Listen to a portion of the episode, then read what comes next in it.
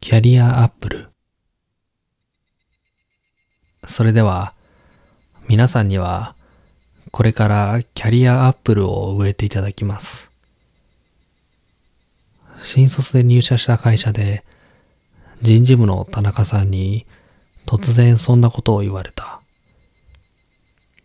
新人研修が終わって、これからいよいよ仮配属での仕事が始まるぞという時期にである。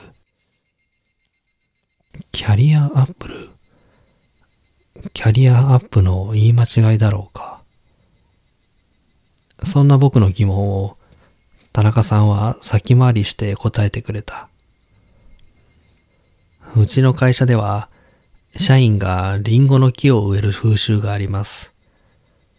リンゴの木といっても本物のリンゴの木ではなく独自開発したごく小さなものですが、そう言って田中さんは一本の苗を見せた。それがその小さいリンゴの木の苗なのだという。皆さんの手でこれを植木鉢に植えていただきます。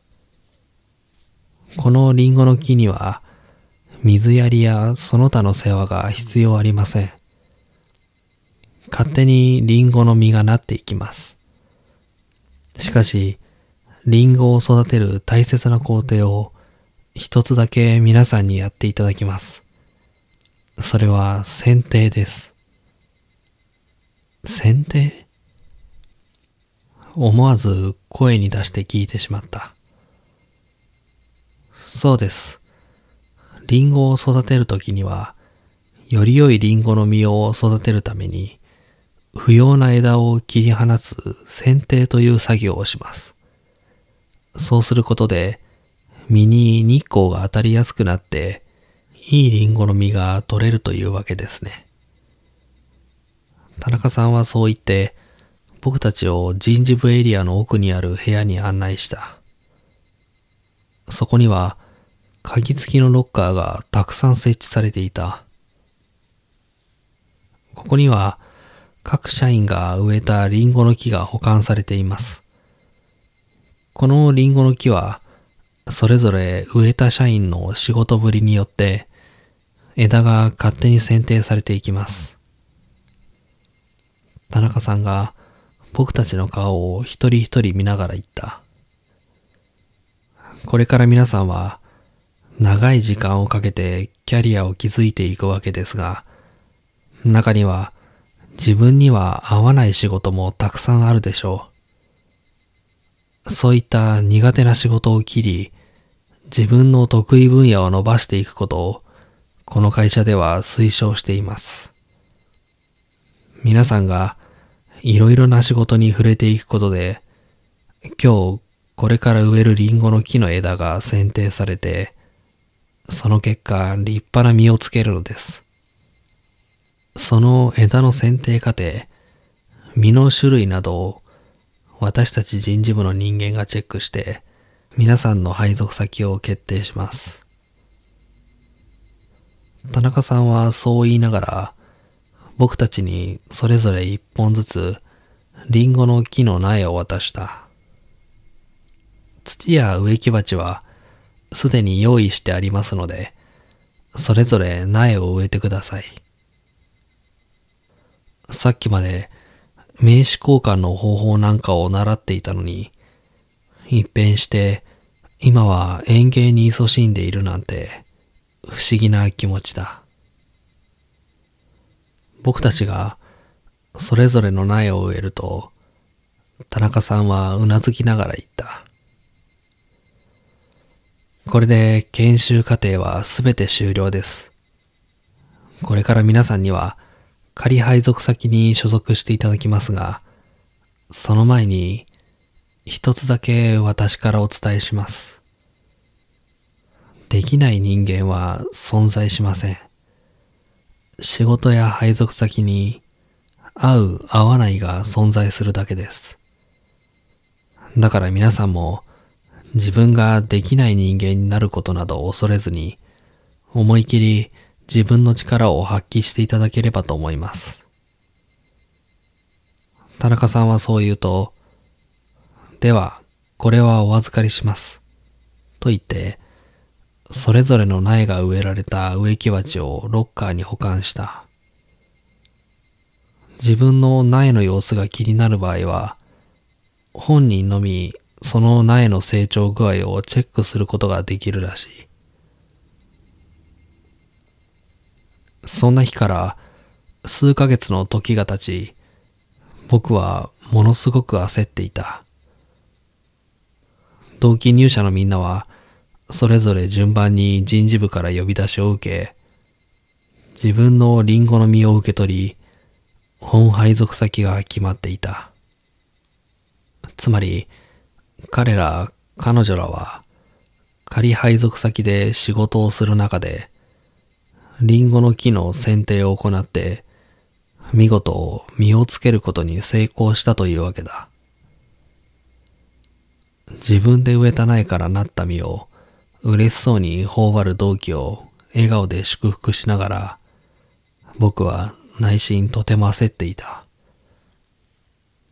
同期は全員本配属先が決まったのに、僕だけが決まらない。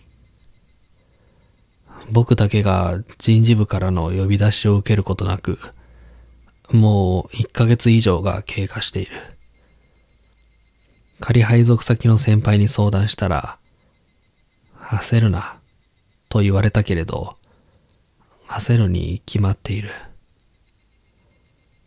僕は人事部の田中さんに内戦をかけた。あの、青木です。いやあ、青木くん。元気にやってる？あ、はい。あの、田中さん。僕の苗を見ることってできますか？ああ、もちろんだよ。いつでもおいで。じゃあ、今から行ってもいいですか？大丈夫だよ。内戦を切った僕は、そのまま人事部へ向かった。いやあ、来たね。田中さんはそう言って僕を迎えてくれた。早速行こうか。と、歩き出す田中さんの後をついていく。田中さんが僕を振り返って言う。だいぶ焦ってるみたいだね。はい、正直。大丈夫だよ。僕から見ても君は他の子たちと同じように優秀だ。そうでしょうか。ああ。さて。ロッカーの前に着くと、田中さんは鍵をロッカーに押し込んだ。どんな風になっているかな。もう何ヶ月も経っているからね。人事部の人は定期的に中を確認するんじゃないんですか？しないよ。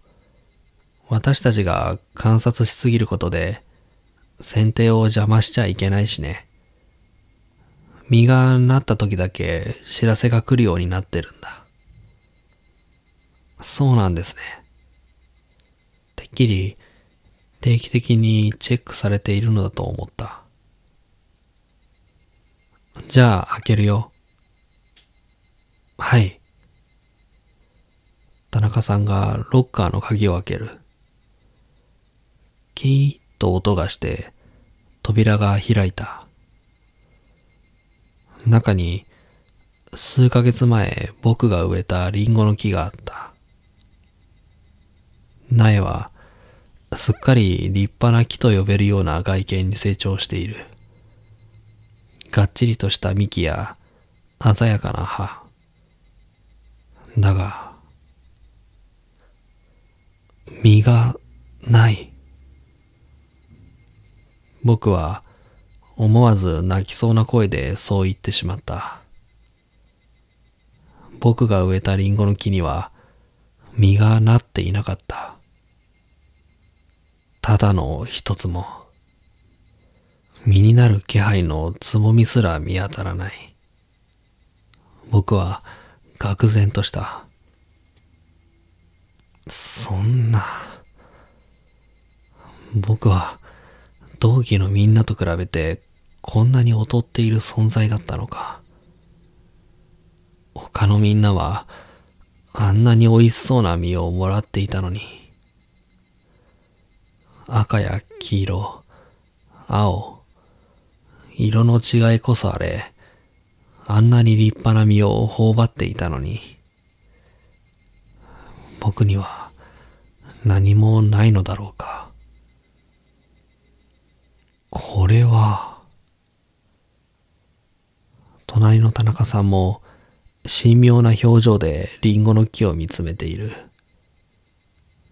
僕はまた泣きそうになってしまう。僕はこの会社にいてはいけない人間なのだろうか。田中さんが慌てたように内戦をかけている。あ、田中です。部長、保管庫に来ていただけますかなぜ部長を呼ぶのだろうか。あの、あの、僕、首でしょうか？震える声でそんなことを聞いてしまう。田中さんが何か言おうとした瞬間、部長がやってきた。どうした？あ、部長、これ見てください。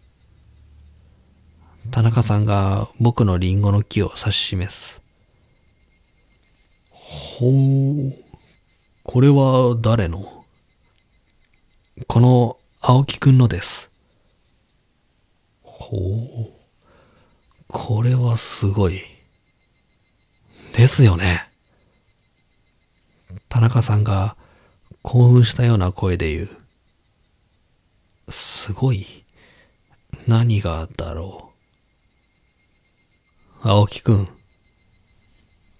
部長がこちらを振り向いていった。君にはすごい才能があるようだ。え？さっきの質問への答えだけどね。田中さんが言う。首だなんてとんでもない。君は逸材なんだよ。100人に1人いるかいないかのね。え？これを植えた時はまさかそんな子がいると思わなかったから、説明を省いたんだけどね。中には、君みたいに実がならない子もいるんだ。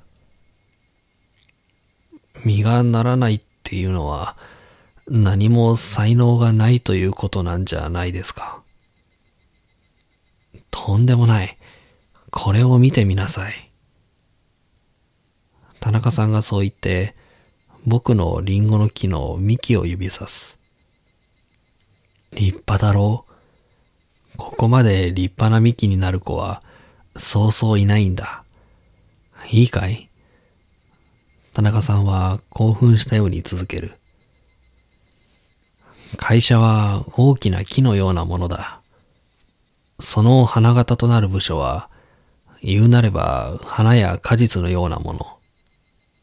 しかし、そんな花や実も、この幹がなければ絶対に育たないんだ。会社の幹となる存在。それは、僕たち人事や総務といった裏方の仕事さ。君はその才能がある。それもとてつもなくね。そうなんですか。はあ、なかなか適性のある子はいないんだよ。そう興奮する田中さんの横で、部長が僕に手を差し出した。歓迎するよ、青木くん。ようこそ、総務人事部へ。そんな出来事から、また長い時が流れた。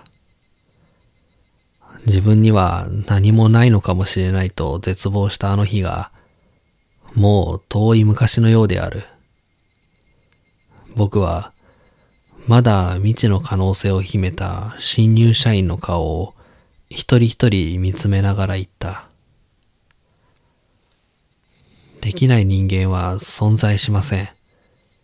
仕事や配属先に合う合わないが存在するだけです。